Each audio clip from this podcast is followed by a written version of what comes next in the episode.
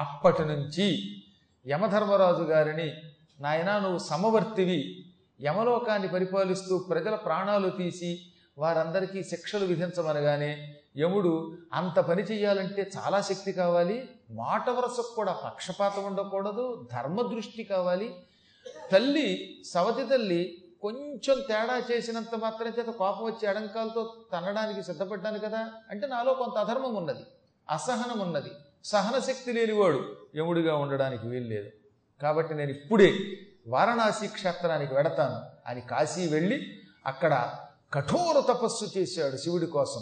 శివుడికి తన పేరు మీదుగా ఒక లింగ ప్రతిష్ఠ చేశాడు. దానికి ధర్మరాజేశ్వర లింగం అని పేరు. అది ఇప్పుడు విశాలాక్షి ఆలయానికి దగ్గరగా ఉంటుంది. గుర్తుపెట్టుకోండి ధర్మరాజేశ్వర లింగం అంటారు.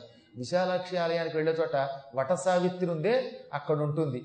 అక్కడే కూర్చుని ఆయన నూటెనిమిది నామాలు రాశాడు. ఓం శివాయ నమ కేశవాయ నమ అంటూ ఒక శివనామం ఒక కేశవనామం శివకేశవ అష్టోత్తర శతనామం అంటారన్నమాట. ఒకప్పుడు ఇక్కడ మనం పంచిపెట్టాం. కొద్ది రోజులు క్లుప్తంగా పురాణం చెప్పుకున్న మొదటి రోజుల్లో పంచిపెట్టాం. అది చాలా గొప్పదండి.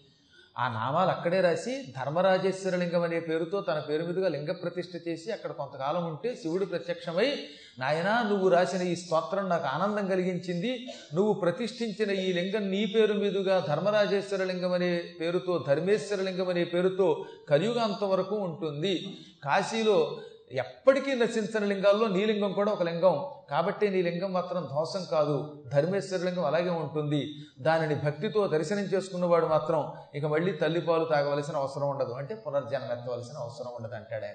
అందుకే ఆయన రాసిన స్తోత్రం చివరి రాసుకున్నాడు ఆయన. యోధర్మరాజ రచితాం లలిత ప్రబంధాం. ఎవరు యమధర్మరాజు చేత రచింపబడిన లలితమైన ఈ శివకేశవ అష్టోత్తర శత నామములను భక్తితో కాశీ వచ్చినప్పుడు చదువుతారో లేక ఇంటిలో కూర్చున్నప్పుడైనా చదువుతారో అటువంటి వాడు న పిబేత్స స్తనరసం న పిబేత్స మాతుహు అంటాడు. తల్లి యొక్క గర్భంలో ప్రవేశించి పుట్టి తల్లి పాలు తాగే కర్మయోగం ఉండదు అనగా పునర్జన్మ ఉండదు వాడికి అంటాడు. స్వయంగా యమధర్మరాజు చివరన ఫలితంలో రాస్తాడు. యమధర్మరాజు గారు ప్రతిష్ఠించిన ఆ లింగమును చూచి మెచ్చుకున్న శివుడు ఈ వరమివ్వడమే కాకుండా ఈ రోజు నుంచి నీవు సమవర్తి అవుతావు ధర్మమూర్తి అవుతావు అధర్మం ఉండదు. పొరపాటును కూడా అధర్మం చెయ్యవు. ఎప్పుడైనా కొంచెం ధర్మం నీకు లోపం వస్తే నీకు కూడా శాపం వస్తుంది అని ఆయన తీసుకెళ్ళి సంయమనీపురానికి రాజుని చేశాడు. ఆయన చాలా జాగ్రత్తగా పరిపాలించాడు. అయినా ఎంత సూక్ష్మమైందండి ధర్మం అంటే ఎంత ధర్మబద్ధంగా పరిపాలన చేద్దామని ఎక్కడో చోట చిన్న అధర్మం జరుగుతుంది. అందుకే ఏమైంది? ఒకనాడు మాండవ్యుడికి శిక్ష వేశాడు. నిజానికి శిక్ష వేసింది మాండవ్యుడికి సోలం శిక్ష ఎవరు? అంటే యముడే. దాంతో మాండవ్యుడికి ఒళ్ళు మండింది. యమధర్మరాజువి సమవర్తివి పక్షపాతం లేకుండా అందరినీ సమానంగా చూడవలసిన వాడివి.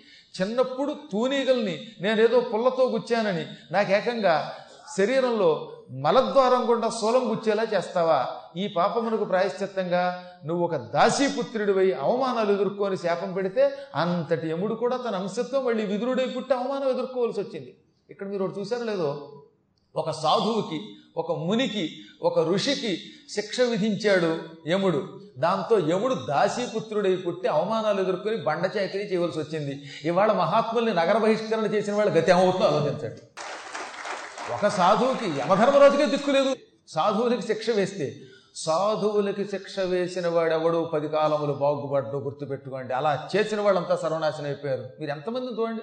సాధువులు ఎక్కడుంటే అక్కడ మనకి సాధువుల యొక్క దర్శనం వల్ల పుణ్యం కలుగుతుంది. సాధువునాం దర్శనం పుణ్యం దోషణం మహాపాపకారకం అన్నారు.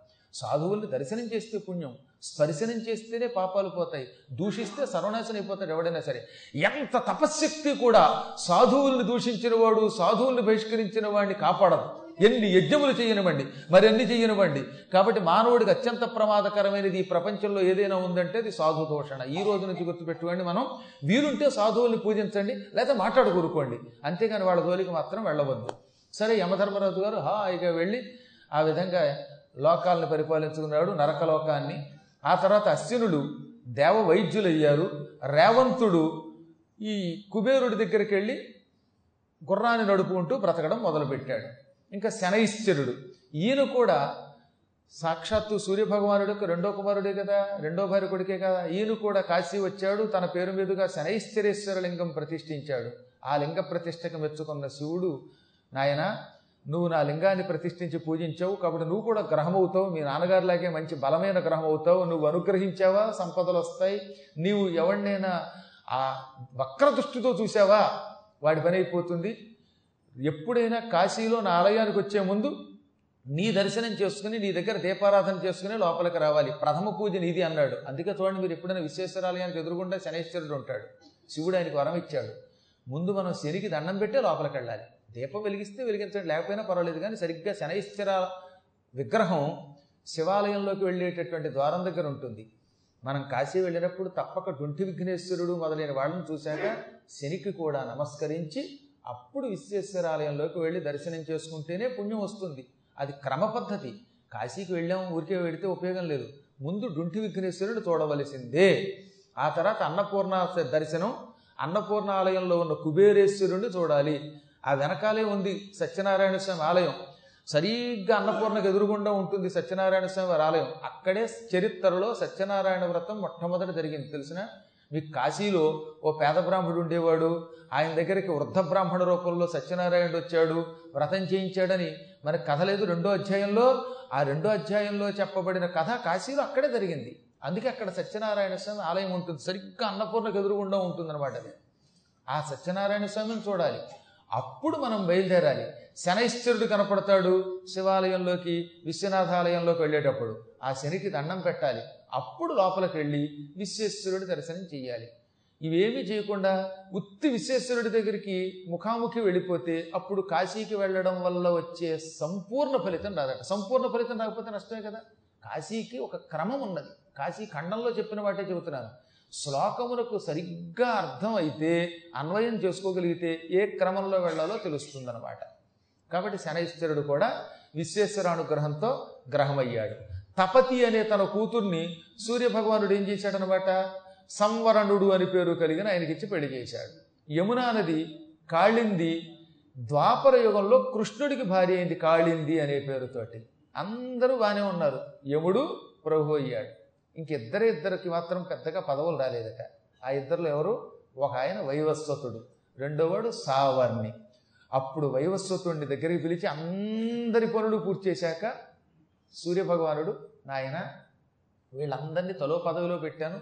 నువ్వేం కోరుకోవటం లేదేంటంటే నాకేం కావాలి? తండ్రి అనుగ్రహం ముక్తి తప్పేమవుద్దన్నట్ట ముక్తి కాదు. నీ చేత ఒక అపారమైన అసాధారణమైన కార్యక్రమం నిర్వహింపచేయాలనే కోరికతోటి అందరి పని అయ్యేదాకా నేను నీకు వరాలు ఇవ్వలేదు. నాయన ప్రస్తుతం భూలోకం అధర్మంతో నిండిపోయింది. ఈ మధ్యనే ప్రళయం వచ్చి లోకాలన్నీ నాశనమై పునఃసృష్టి ఏర్పడుతోంది. ఈ పునఃసృష్టి కాలంలో ధర్మబద్ధమైన పరిపాలన చేసేవాడు కావాలి. అలాంటి ధర్మబద్ధమైన పరిపాలన చేసే శక్తి కేవలం నీకు మాత్రమే ఉన్నది. అందుకే నువ్వు మనువు కావాలి. వెళ్ళి కాశీ వెళ్ళి విశ్వేశ్వరుణ్ణి పూజించు. శ్రీమన్నారాయణుడిని కూడా బిందు మాధవుణ్ణి కూడా పూజించన్నాడు. ఆయన ముందు కాశీ వచ్చాడు విశ్వేశ్వరుని పూజించాడు తర్వాత ప్రయాగ వెళ్ళి అక్కడ ప్రయాగలో బిందు మాధవుణ్ణి పూజించాడు. అప్పుడు శ్రీ మహావిష్ణువు ఆయన్ని ఈ రోజు నుంచి నువ్వు ఈ ప్రపంచానికి మనువువి. మనువు అనగా ప్రభావపూర్వకముగా భూమండలమంతా పరిపాలించేటటువంటి ప్రభు అని అర్థం అన్నట్టు మనుశబ్దమునకు ప్రభు. మామూలు ప్రభుగా చిన్న చితగా ప్రభువులు అయితే మను అనరు. మొత్తం మొత్తం తన ప్రభావం ప్రపంచం అంతా చూపించాలి. ఆయన ఉన్నా లేకపోయినా ఆయన ప్రభావం భూమి మీద ఉండాలి. అందుకే ఎప్పుడు కూడా మనం మనువు శబ్దం ఎక్కువ వాడుతూనే ఉన్నాం. మనువు వంశస్థులు అనవలసిందే మనువు యొక్క కొడుకు కాబట్టి మానవుడు అనవలసిందే. ఇలా మనువు ఉన్నా లేకపోయినా ఆయన పేరు మారిపోగిపోయి అంత చక్కని పరిపాలన చేసే ప్రభు అన్నమాట. అటువంటి ప్రభువై నీ మన్వంతర కాలమంతా నీ ధర్మం నిలబడేలా చెయ్యి అని శ్రీ మహావిష్ణువు వైవస్వతుణ్ణి ఏడవ మనువుని చేశాడు. ఆరవ మనువు చాక్షుసు తర్వాత ఇప్పుడు ఏడవ మనువు ఈ వైవస్వతుడు అయ్యాడు. సూర్య భగవానుడి యొక్క పెద్ద కొడుకు సంధ్యాదేవి పుత్రుడు యముడి అన్నగారు పరమ పుణ్యాత్ముడైన ఆ వైవస్వతుని యొక్క కొడుకే ఇక్ష్వాకు అంటే ఆ వంశంలోనే రామచంద్రుడు పుట్టాడు. అదంతా సూర్యవంశం అని ప్రభుబడింది ఎందుకంటే సూర్యుడి యొక్క సంతానం కనుక ఈ వైవస్వతమరువు కాలంలో ధర్మం నాలుగు పాదాల నిలబడింది. ఆయన శాంతస్వరూపుడు అవటం వల్ల ఆయన పరి పరిపాలనలో ప్రజలు ఎప్పుడూ కూడా తప్పుడు పనులు చేయలేదు. ఆయన కాలంలో ఒకరినొకరు చంపుకోవడం లేదు తిట్టుకోవడం లేదు. అన్ని జాతులు అన్ని కులాలు అన్ని మతాల వాళ్ళు ఐకమత్యంతో ప్రతికారు సంవత్సరమునకు ఏకధాటిగా ఒకేసారి కావలసిన పంట ఒక సంవత్సరమునకు కావలసిన పంటంతా వచ్చేసేదిట. ఒక్కసారే సంవత్సరానికి పంట పండించేవారు. కానీ ఆ పంట ఏడాది పాటు ప్రజలందరూ ఎక్కి దుక్కిగా తినడానికి పనికొచ్చేది నిలవ ఉండడానికి పనికొచ్చేంత పంట ఉండేదిట సాధారణంగా సంవత్సరానికి ఒకే పంట పండింది అనుకోండి అప్పుడు ఆ సంవత్సరం పొడుగుతా ప్రజలకు కావలసినంత ఆహారం దొరకకపోవచ్చు కానీ ఆయన పరిపాలనా కాలంలో సంవత్సరంలో ఒక పంటే వచ్చేది. ఆ ఒక్క పంట ఒక సంవత్సరం కాదు చాలా కాలం పాటు నిలవ ఉండడానికి కూడా పనికొచ్చేంత పంట వచ్చేది. ఈ విధంగా పాడికి పంటకి లోటు లేకుండా అయ్యింది ఆవులు బాగా పెరిగాయి గోవులు లక్షల కొలది పెరిగాయి. గోసంపద పెరిగితే ప్రపంచం సుఖంగా ఉంటుంది. గోవులు ఎక్కడుంటే అక్కడ ఆనందం ఉంటుంది ఆరోగ్యం ఉంటుంది. గోవు సూర్యభగవానుడి యొక్క కిరణ స్వరూపం అది లక్ష్మీ స్వరూపం అది. అందువల్ల గోసంపద పెరిగింది. అన్ని రకాల పశువులు పెరిగాయి. ఒక్క పశువుతో లోకం నడవదు కదండి.